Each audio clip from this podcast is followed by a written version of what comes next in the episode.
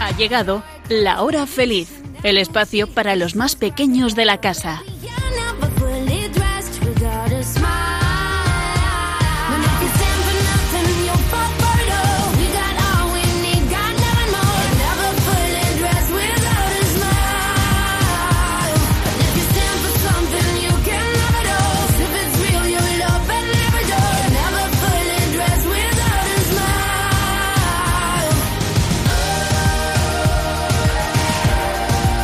Muy buenas tardes, amiguitos de la hora feliz. ¿Qué tal estáis? Bueno, espero que muy bien, como mis cuatro estupendas colaboradoras, Elena, Blanca, Nuria y Sonia. Hola, chicas, ¿cómo estáis? Hola, genial. Bueno, seguro que con muchas cosas que contarnos, pero antes, vamos con el acertijo de hoy.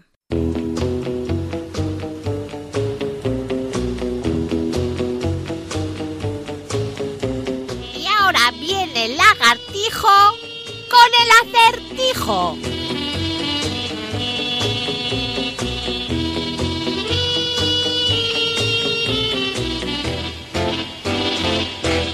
Un ganadero andaluz que tenía 11 caballos pura sangre escribe en su testamento que el mayor de sus hijos se quede con la mitad de los caballos, el segundo con una cuarta parte y el tercero con una sexta parte.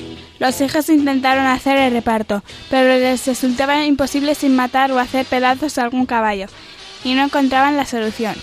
Enterado del problema, el capataz de la finca les dice que está dispuesto a ceder su caballo que en vida le había regalado el ganadero, para que ellos puedan hacer el reparto sin problemas. Los tres hermanos dicen que no consienten semejante sacrificio, pero él les asegura que no habrá ningún sacrificio. ¿Por qué dice esto el capataz? ¿Cómo es posible?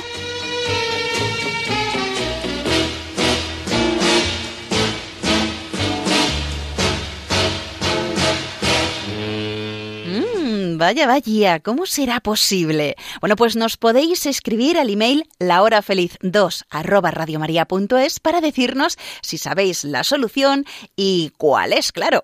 A ver esas neuronas, cómo se mueven para dar con la solución. Al final del programa la diremos. Y ahora vamos con el sumario.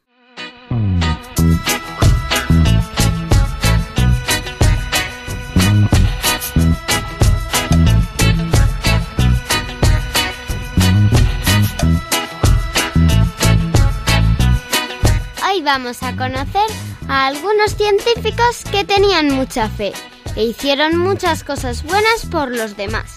Después hablaremos de la Semana de la Ciencia que se celebra estos días y conoceremos cómo se lleva a cabo en España y en otros países.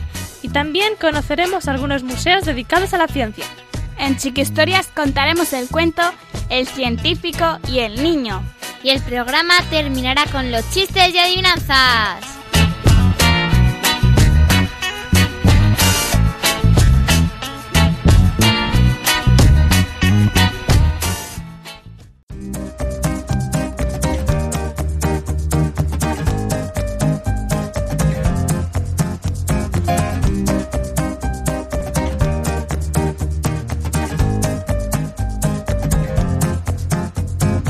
No hay filosofía más sublime que la conocida con el nombre de Sagrada Escritura. Isaac Newton.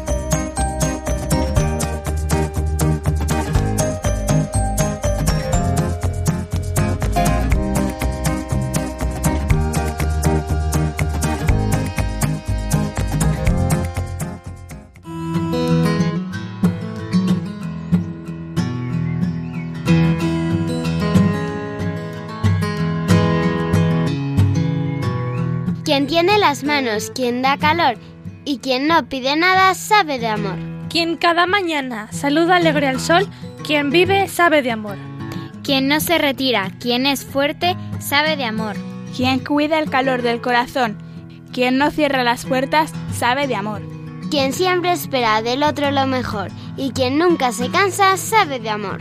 Quien tiene escondida su fuerza en una cruz, es que ha recibido de Dios la luz. Quien fuerte proclama que Dios es Salvador es que ha conocido que Dios es amor. Amén.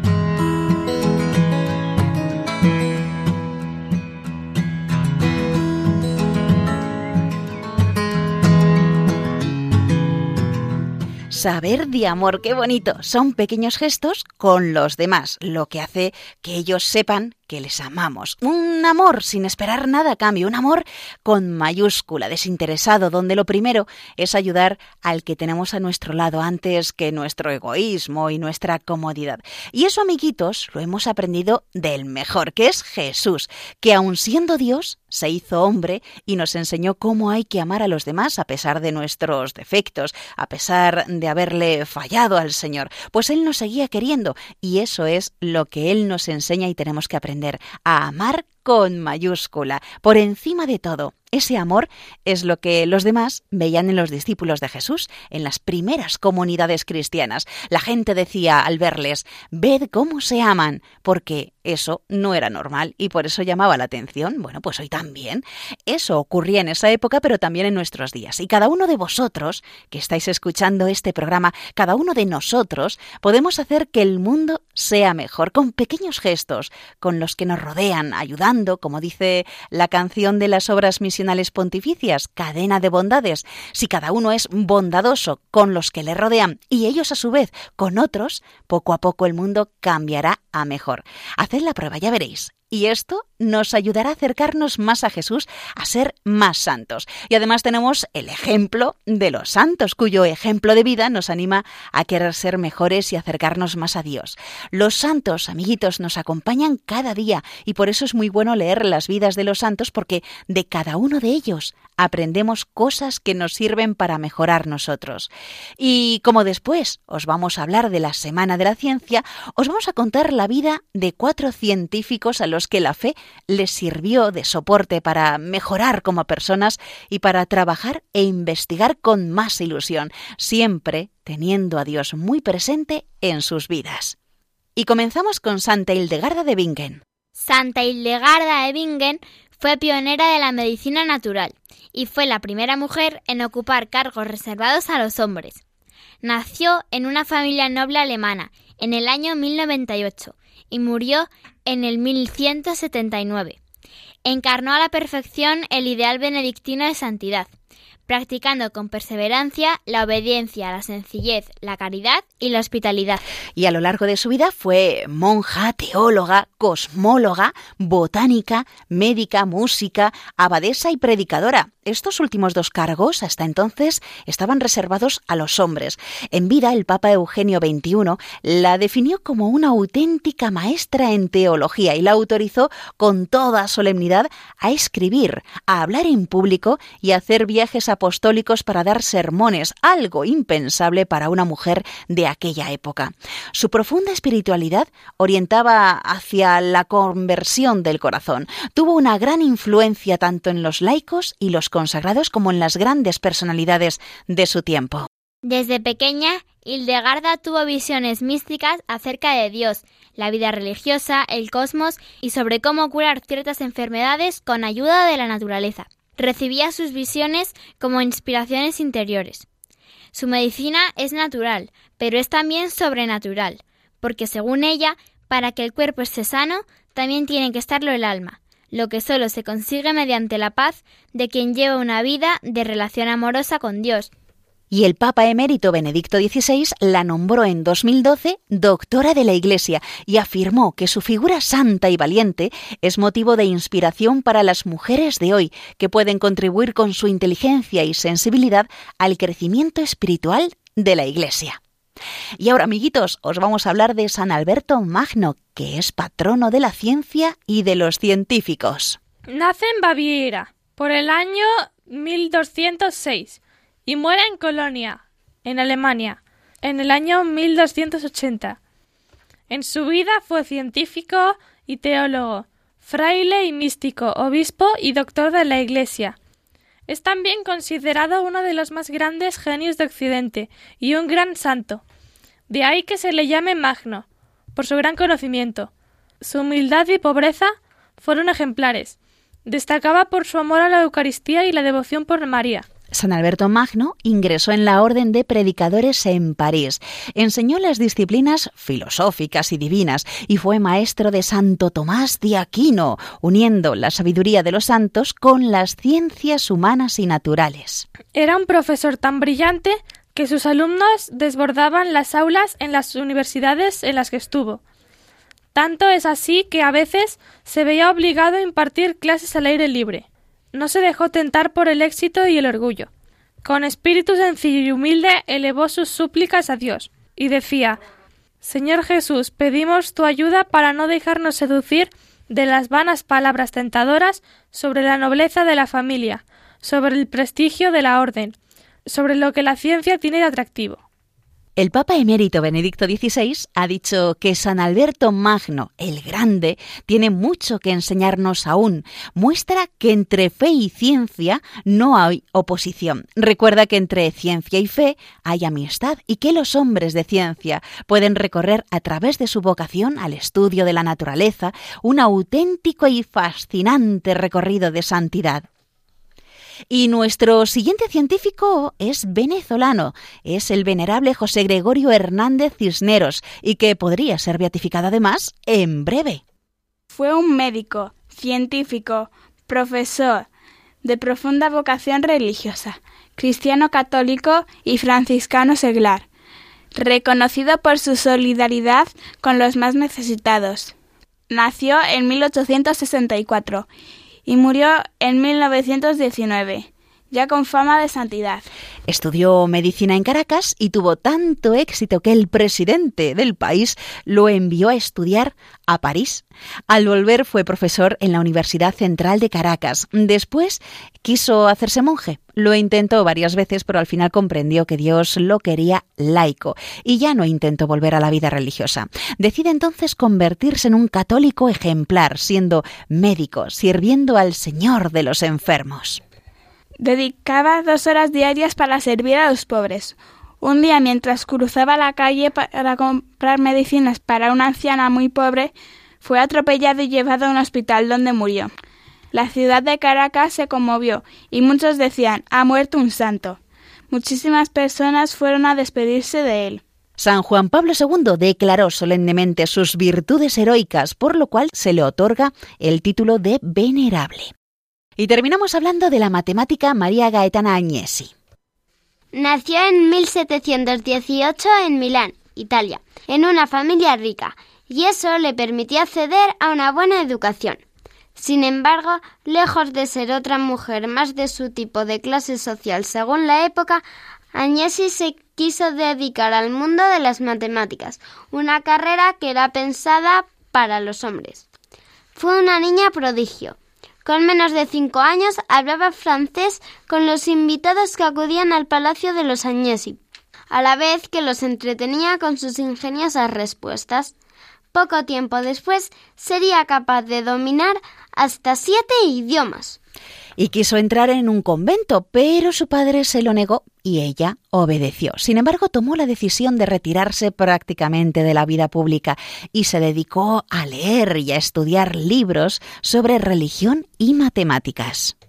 Escribió el primer libro completo de cálculo, que arrancó aplausos en toda Europa. La Real Academia de Ciencias de París afirmó es el tratado más completo, el mejor que se ha hecho en este género. Esta milanesa es hoy considerada una de las científicas más importantes del siglo XVIII. Fue la primera profesora de universidad del mundo, catedrática de matemáticas superiores y filosofía natural de la Universidad de Bolonia. Y tras la muerte de su padre, se dedicó al trabajo comunitario y a profundizar en sus conocimientos sobre su fe. Renunció a sus riquezas y fundó varios hospicios. Murió en uno de ellos años después, en el año 1799. Bueno, amiguitos de la hora feliz, estos son cuatro ejemplos de científicos a los que su fe les ha ayudado a ser mejores imitando a Jesús y a esforzarse por hacer muy bien su trabajo e investigaciones. Pero hay muchos más, si podéis, investigar un poquito con vuestros padres y ya veréis. Y vamos a terminar esta sección con esta pequeña historia.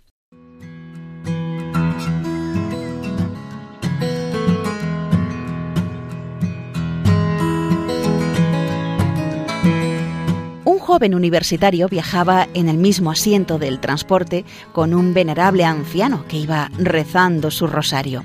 El joven se atrevió a decirle, ¿Por qué en vez de rezar el rosario no se dedica a aprender e instruirse un poco más? Yo le puedo enviar algún libro para que se instruya. El anciano le dijo. Le agradecería que me enviara el libro a esta dirección. Y le entregó su tarjeta. En la tarjeta decía Luis Pasteur, Instituto de Ciencias de París. El universitario se quedó avergonzado. Había pretendido darle consejos al más famoso sabio de su tiempo, el inventor de las vacunas, estimado en todo el mundo y devoto del Santo Rosario.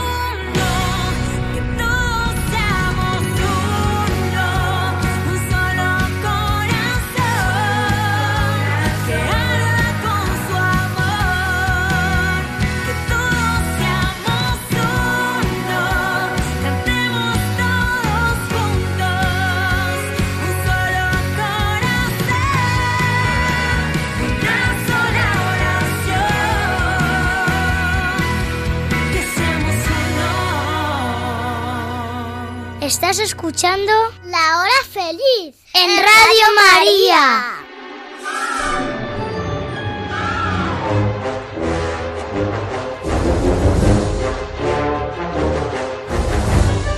Menuda ciencia.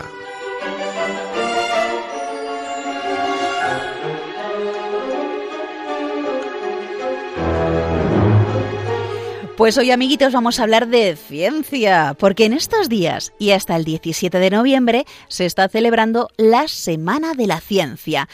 ¿Qué, es eso? ¿Y desde cuándo se realiza? Bueno, pues ahora nos lo cuentan nuestras jóvenes investigadoras. Pues antes de hablaros del origen de la Semana de la Ciencia, os voy a hablar de Hubert Curien, un científico francés que fue presidente de la ESA, la Agencia Espacial Europea, de la que os hemos hablado en otros programas sobre el espacio. Uno de los proyectos más importantes que impulsó fue el programa Ariane de cohetes, que todavía se utilizan en Europa para las misiones espaciales. Así, no hacía falta depender de la tecnología estadounidense. Estuvo de presidente en la ESA hasta que le nombraron ministro de Investigación en el gobierno de Francia. Tanto le gustaba la ciencia que en 1991 decidió abrir sus jardines por primera vez al público, para celebrar el décimo aniversario del ministerio. Lo que Hubert Curien quería con esto era acercar la ciencia a los ciudadanos, así que creó la Fête de la Science, que en francés significa Fiesta de la Ciencia, y que se empezó a celebrar cada año en Francia. A partir del año 1993 se unieron otros países europeos, aunque en el caso de España se empezó a celebrar la Semana Europea de la Ciencia a partir del año 2001. Cada año tiene un lema y el de este año es por una ciencia inclusiva, para concienciar a todos de la importancia de temas como la lucha contra la pobreza y el desarrollo sostenible para proteger el planeta.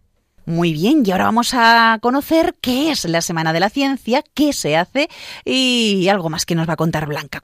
Si yo a vosotros os digo ¿Qué es la Semana de la Ciencia? Pues vosotros contestaréis, es una semana donde se hacen cosas de ciencias. Pues vais bien encaminados, pero se os escapan algunas cositas. Por ejemplo, son dos semanas, y no una, como dice el nombre. Este año será del 4 al 17 de noviembre.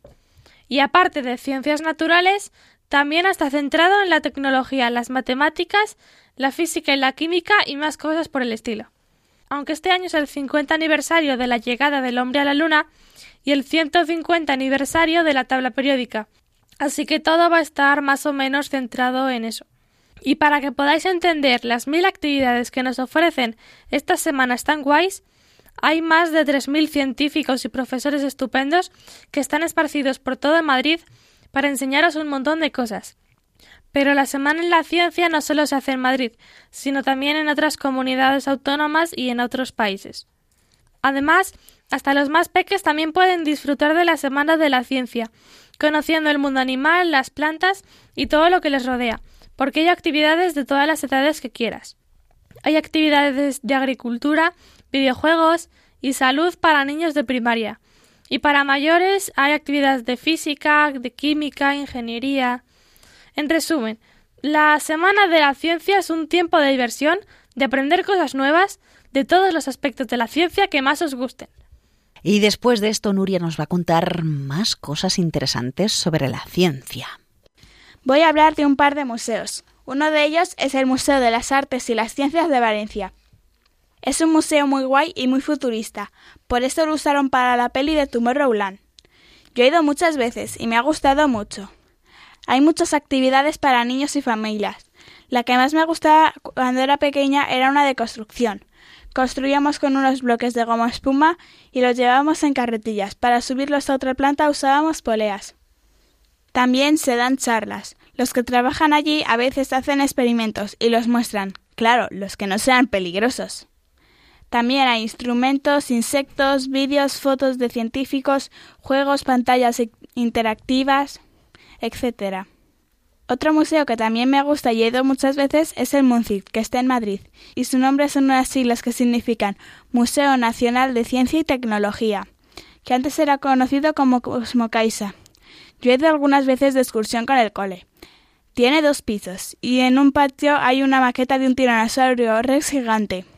En la entrada tiene un péndulo, y en el exterior hay una fuente con forma de bola. La bola es muy pesada, pero flota sobre el agua. Antes de que se reformara, había un toca-toca, que es donde podíais tocar los animales. y también se hacen visitas guiadas. En la planta de abajo se hacen exposiciones temporales. Yo recuerdo una sobre tecnología antigua en la que había vehículos. En otra te contaban cómo eran los hospitales y los laboratorios antiguamente. Y en la planta de arriba está la exposición permanente. Y allí podéis hacer experimentos con luz, circuitos, poleas y muchísimas cosas más de las que algo aprenderéis. También tiene un planetario. Hay una zona de niños en la que hay cosas muy interesantes como pomperos de diferentes formas y tamaños, cámaras ocultas, circuitos, una sala de viento, un tobogán y muchas cosas más. Y Sonia nos va a hablar de más cosas interesantes de la ciencia, pero fuera de nuestro país. Y aunque nos encantan los museos de nuestro país, como ya ha dicho Nuria, la Semana de la Ciencia es una actividad internacional. Es decir, que se celebra en muchos países de los cinco continentes, como nos ha dicho Elena. Eso sí, cada país decide cuándo celebrarlo y la duración, con actividades en diferentes sitios, museos, centros de investigación, bibliotecas, academias de ciencia, jardines botánicos, universidades, escuelas, cines, etc.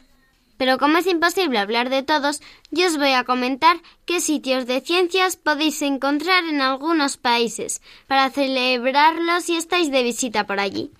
Empezamos, por supuesto, por nuestro continente y vamos a viajar al país donde empezó esta iniciativa, como nos ha dicho Elena, Francia. Allí podemos visitar la ciudad de las ciencias y la industria, al norte de París, en el Parque de la Villette donde encontramos uno de los museos de ciencias naturales más grandes de Europa. Recibe unos 5 millones de visitantes al año, sobre todo familias atraídas por sus propuestas para el público infantil, como el planetario, el acuario o la geoda, con una sala de proyección IMAX y su pantalla de mil metros cuadrados. Hay dos secciones especiales para los más pequeños. La Cité de, Enfants, Ciudad de los Niños, y Tecnocité para aprender jugando. Vamos a dirigirnos al norte hasta Holanda, donde podemos encontrarnos el Museo Nemo en Ámsterdam. El edificio del Museo Nemo, con forma de barco diseñado por Renzo Piano, alberga el centro de ciencia y tecnología más importante de Holanda. Niños, jóvenes y adultos aprenden los principios básicos de la gravedad, el magnetismo, la luz, el sonido, la electricidad, en cinco pisos repletos de exposiciones, experimentos, demostraciones prácticas y talleres. Conviene terminar la visita subiendo al gran mirador que hay en su azotea, desde el que se disfruta de unas magníficas vistas de Ámsterdam. En África, 38 países celebran la Semana de la Ciencia. Por ejemplo, en Sudáfrica podéis visitar el Centro de Ciencias de Ciudad del Cabo o del Centro de Descubrimiento Bono en Johannesburgo, un museo interactivo de ciencia y tecnología. Y terminamos nuestra ronda mundial en América, donde nos detenemos en Canadá para visitar el Centro de la Ciencia de Ontario en Toronto, que cumple 50 años y cuenta con cientos de propuestas interactivas que abarcan desde la geología y la astronomía hasta las tecnologías de la información y la comunicación. Sus sábados sleepover Noche de Pijama, invitan a ejercer de forenses buscando huellas dactilares y revelando mensajes secretos, ver una película en su cine IMAX y bailar en una fiesta con DJ. Bueno, pues eh, muy interesante todo lo que nos habéis contado, amiguitas. Y vosotros eh, que nos estáis escuchando a través de la radio, ¿qué? ¿Alguna cosa nueva? ¿Habéis estado en alguna semana de la ciencia? ¿Habéis estado en alguna de las actividades o de los museos de ciencia? Bueno, y vosotras contadnos, Elena, Blanca, eh, Nuria y Sonia, contadnos algunas de, de vuestras experiencias que habéis tenido en esas semanas de la ciencia. ya habéis estado en alguna de ellas, ¿verdad? Sí, sí. Sí. Sí. ¿Y qué tal? A ver, contadnos algunas actividades que habéis hecho. Pues eh, hicimos una actividad donde te ponían un casco que tenía un sensor de distancia y emitía un pitido según lo que detectase para simular eh, para simular la forma que utilizan los murciélagos, ¿no? Para volar, para no chocarse ¿Y, Y qué te pareció? Pues fue muy sorprendente porque yo lo de los murciélagos ya lo conocía, pero el hecho de probarlo es muy interesante. También fuimos a un taller de hacer sellos de bichos y ponerlos en una camiseta. Como que los bichos ponerlos en una camiseta. A ver. Hacer unos sellos con una especie de goma, eh, hacerles la forma y eso y después estamparlos en una camiseta. Anda, mira. Y en Fresnedilla de la Oliva fuimos a una sala gigante donde había una chica que se llama la comandante Lily y nos contaba cosas sobre los planetas. Y también en el antiguo Cosmocaisa hicimos fósiles eh, con escayola de una monites y un trilobites. Madre mía, ¿te acuerdas de los nombres y todo? Sí. ¿Y vosotros recomendaríais a nuestros amiguitos que, que estuvieran y hicieran alguna de las actividades de la Semana de la Ciencia? Por supuesto. Sí, porque son muy divertidas. ¿Y a vosotros os gusta más ciencia o letras? A ver. Letras. Ciencia. Hay de todo, amiguitos, como podéis ver. Bueno, pues es muy bueno siempre aprender, ¿verdad, chicas? Sí. Así Sí. que os recomendamos que si podéis, aprovechéis para ir a conocer esta Semana de la Ciencia y participar en alguna de las actividades que se han organizado. Y no dejéis de ser curiosos y experimentarlo todo. He buscado siempre aquí una respuesta, esperando en la orilla y no sé muy bien por qué. Solo quiero ser la hija perfecta, pero regreso a la orilla, no hay nada que pueda hacer.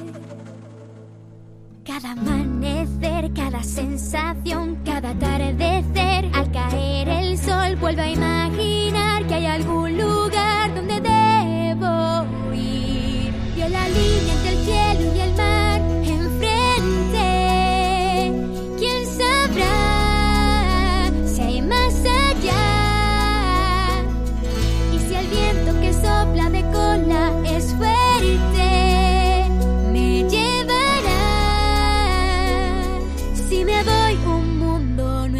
descubriré. Ya sé que aquí todos en la isla piensan que son muy felices. Todos se dejan llevar. Sé que todo el mundo en esta isla tiene un sitio concreto.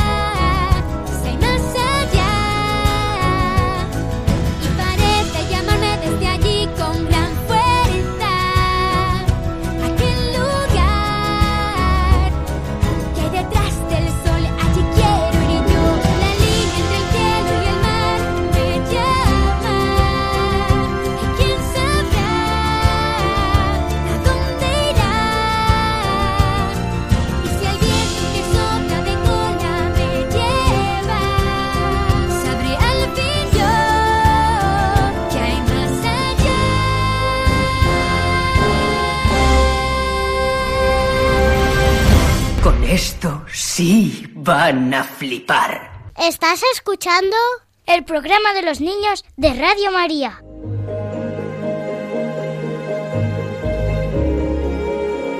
Chiqui Historias.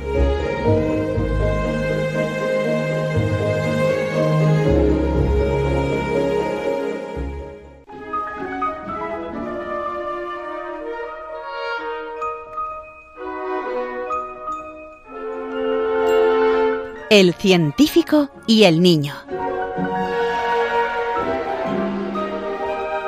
Un científico vivía preocupado por los problemas del mundo.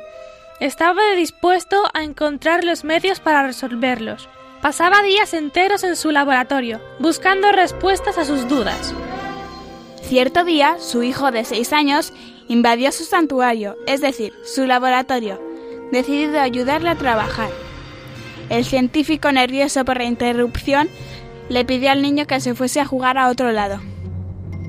Viendo que era imposible sacarlo, el padre pensó en algo que pudiera entretenerlo.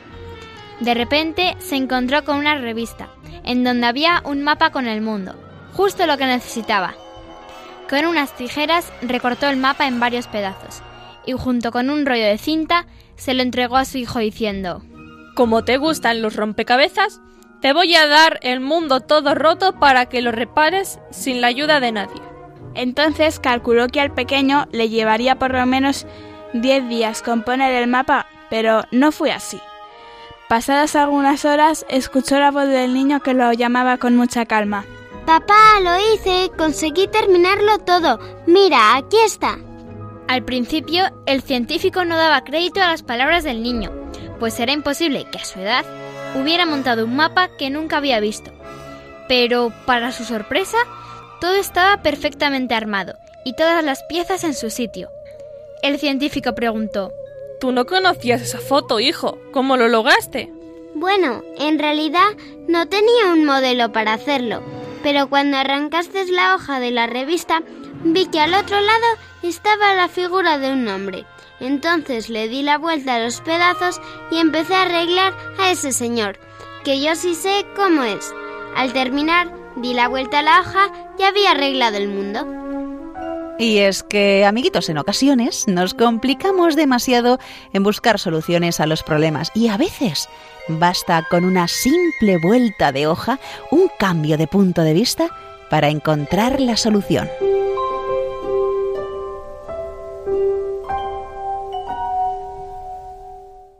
Y ahora, amiguitos, vamos a leer un cuento que han escrito Alba, de 5 años, y Sara, de 8 años, que nos han enviado este cuento por carta desde Daimiel, en Ciudad Real, junto a unos dibujos además muy bonitos. Gracias, Alba y Sara, por habernos escrito y esperamos, amiguitos de la hora feliz, que os guste.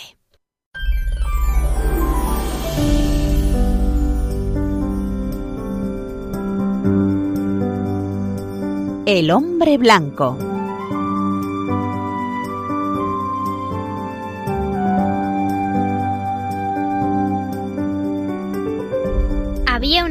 Un hombre blanco que siempre estaba a la sombra. Era blanco como un higo blanco. Hasta que vio un higo negro. Tomó el sol y se puso negro como un higo negro. Cuando estaba blanco quería ser negro y cuando estaba negro quería estar blanco. Mmm, qué ricos estaban todos los higos.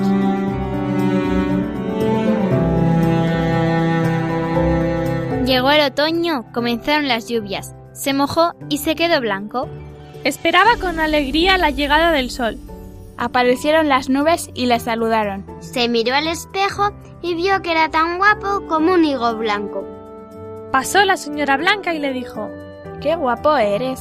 Rieron los dos y a partir de entonces siempre sería el hombre blanco y la señora blanca. Porque eran monísimos tal y como eran.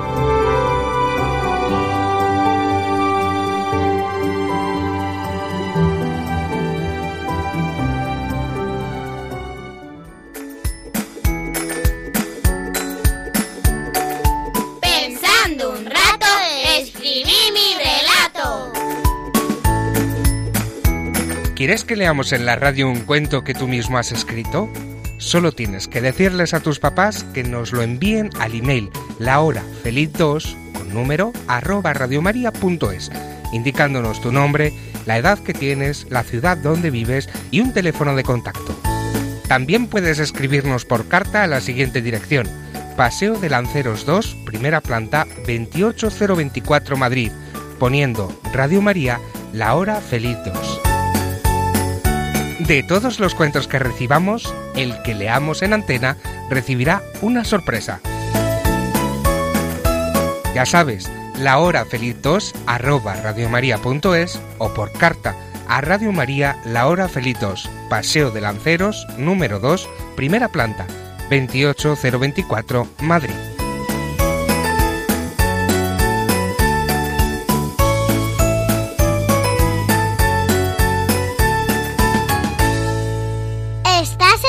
Escuchando Radio María. Reír no más hasta reventar.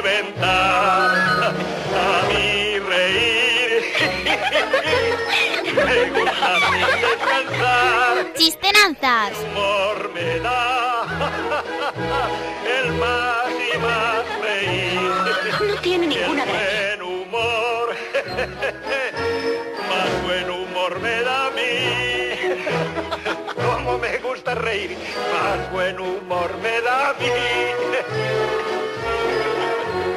Y llegamos ya al fin de este programa, bueno, con esta sección, los chistes y adivinanzas. Y como siempre nos gusta comenzar por las adivinanzas para ver qué tal van esos cerebros. Luego ya nos relajaremos con los chistes. Blanca, comenzamos con tu adivinanza. Solo tres letras tengo, pero tu peso yo sostengo. Si me tratas con cuidado, te llevaré a cualquier lado.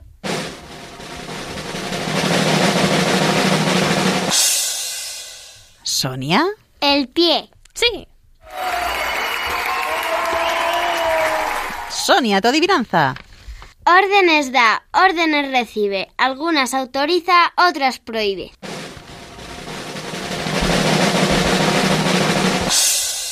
A ver, Nuria, ¿se te ocurre? La señal. No, Elena. ¿El juez? no, ¿El policía? no. Lo tiene todo el mundo. ¿El dedo? No, ¿La cabeza? El cerebro. sí. Nuria, tu adivinanza. Porque tengo sangre fría, aparezco en primavera encima de las piedras, siempre al sol más calentita. Manos levantadas, Elena. ¿La lagartija? Sí. Elena, tu adivinanza. Verde como el campo, campo no es. Habla como el hombre, hombre no es.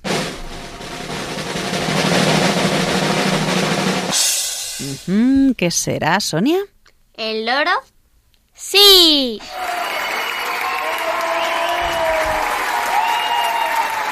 Segunda ronda de adivinanza, Sonia.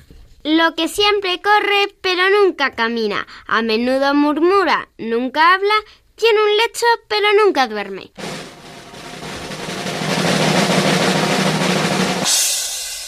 No sé vosotros, amiguitos, pero algunas son muy complicadas, por lo menos para mí, ¿eh? A ver, a ver, Elena. ¿Las hojas de los árboles? No, ¿Una pista? Lo ha creado Dios. ¿El río? Sí. Estupendo, segunda adivinanza, Elena. Yo tengo calor y frío, y no frío sin calor. Y sin ser ni mar ni río, peces en mí he visto yo.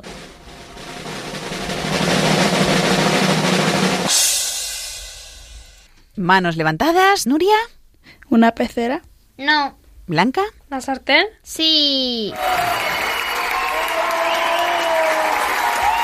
A mí no se me habría ocurrido. A ver, Blanca, tu adivinanza. Murcia me da medio nombre. Una letra has de cambiar. Mas cuando llegues al lago, mi nombre podrás terminar.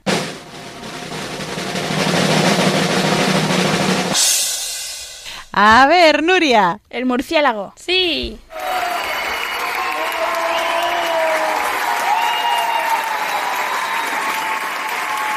Nuria, terminamos las adivinanzas contigo.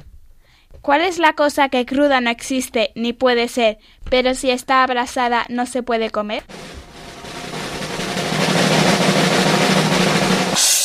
Elena, ¿qué crees que es? ¿El agua? No. ¿Sonia? La manzana. No. ¿La parrilla? No. Otra. Vas cerca con lo del fuego. ¿La barbacoa? No. ¿La chimenea? No. El tiene- horno. ¿Las castañas? No, lo tiene la chimenea. ¿El hierro? No, La leña. no, ¿Los ladrillos? no. Va junto al fuego. Después del fuego. ¿La ceniza? ¡Sí!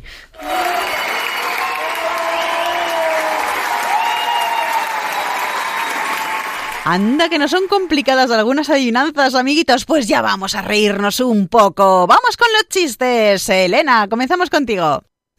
Llega un chico a su casa y, le- y les dice a sus padres, Papá, mamá, lo he conseguido, he encontrado trabajo. ¿En serio, hijo? ¿Y dónde? Aquí, en el diccionario. Blanca. Papá, ¿te sabes el chiste del hombre entre dos vallas? Mm, no. Vaya, hombre, vaya. Nuria. ¿Cuál es el animal favorito de Drácula? El caballo pura sangre. Sonia, tu chiste. Después de una persecución, el policía coge al ladrón y le pregunta ¿Por qué le robó el reloj a la señora? Y el ladrón contesta Yo no le robé ningún reloj, ella me lo dio. ¿En qué momento ya le dio el reloj? En el momento que le mostré la pistola. Segunda ronda de chistes, amiguitas. Elena, vamos. ¿Qué le dice el 0 al 8? Me encanta tu cinturón. ¡Ay, madre blanca! ¿Qué suelen preguntar los niños esquimales dentro del iglú? Mamá, que es una esquina. Nuria. ¿Qué hace un vampiro encima de un tractor? Sembrar el miedo. Y terminamos los chistes con Sonia. Suena el teléfono en la escuela. Dígame. Buenos días. Mi niño hoy no puede ir a la escuela porque está enfermo. ¿Así? ¿Y con quién hablo? Con mi papá.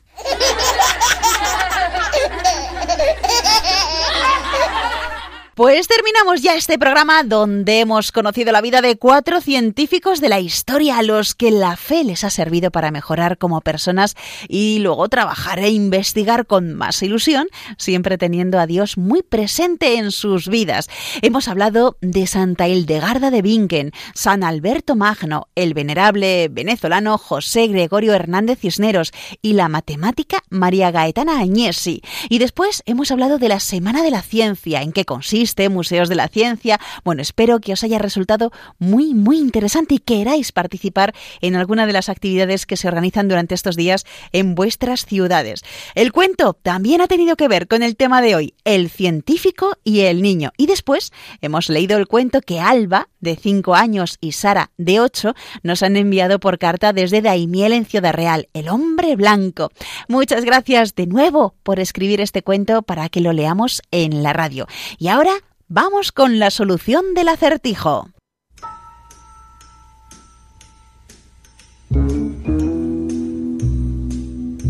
Y ahora, con gran regocijo, descubrimos el acertijo.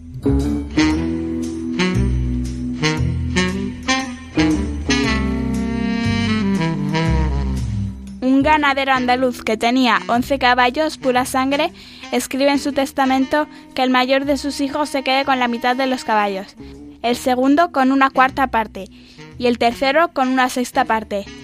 Los hijos intentaron hacer el reparto, pero les resultó imposible sin matar o hacer pedazos a algún caballo, y no encontraban solución. Enterado del problema, el capataz de la finca les dice que está dispuesto a ceder su caballo, el que en vida le había regalado el ganadero, para que ellos puedan hacer el reparto sin problemas.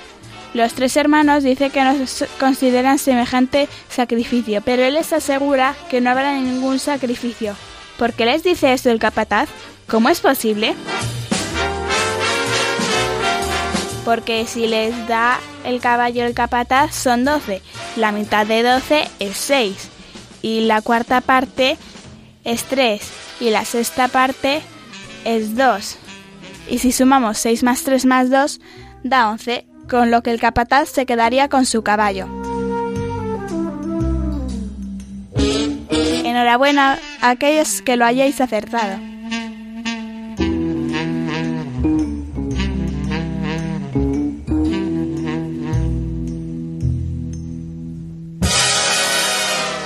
Pues así es, amiguitos. Bueno, difícil, ¿eh? A mí me ha costado. Así que os invitamos a escribirnos para que nos contéis si os gusta la ciencia, si habéis ido a algún museo de ciencias. Nos podéis enviar un dibujo del lagartijo, del acertijo. Y os recordamos que podéis enviarnos algún cuento que vosotros mismos hayáis escrito para que lo leamos en antena. ¿Cómo se puede hacer? Por email a la hora feliz 2 arroba radiomaria.es.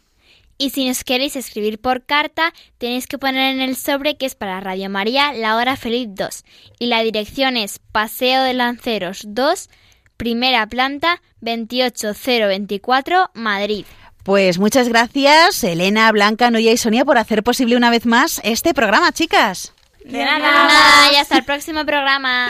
Y amiguitos, nos volveremos a encontrar dentro de 15 días, pero mientras podéis volver a escuchar este programa u otros que ya hemos realizado a través del podcast de Radio María e invitar a más amigos a escucharlo. Ya sabéis que tenéis que entrar en la página web www.radiomaria.es y buscar La Hora Feliz de Yolanda Gómez. ¿Y vosotros sed buenos? Sí, sí se puede. Sí se puede. Un fuerte abrazo para todos y ser felices.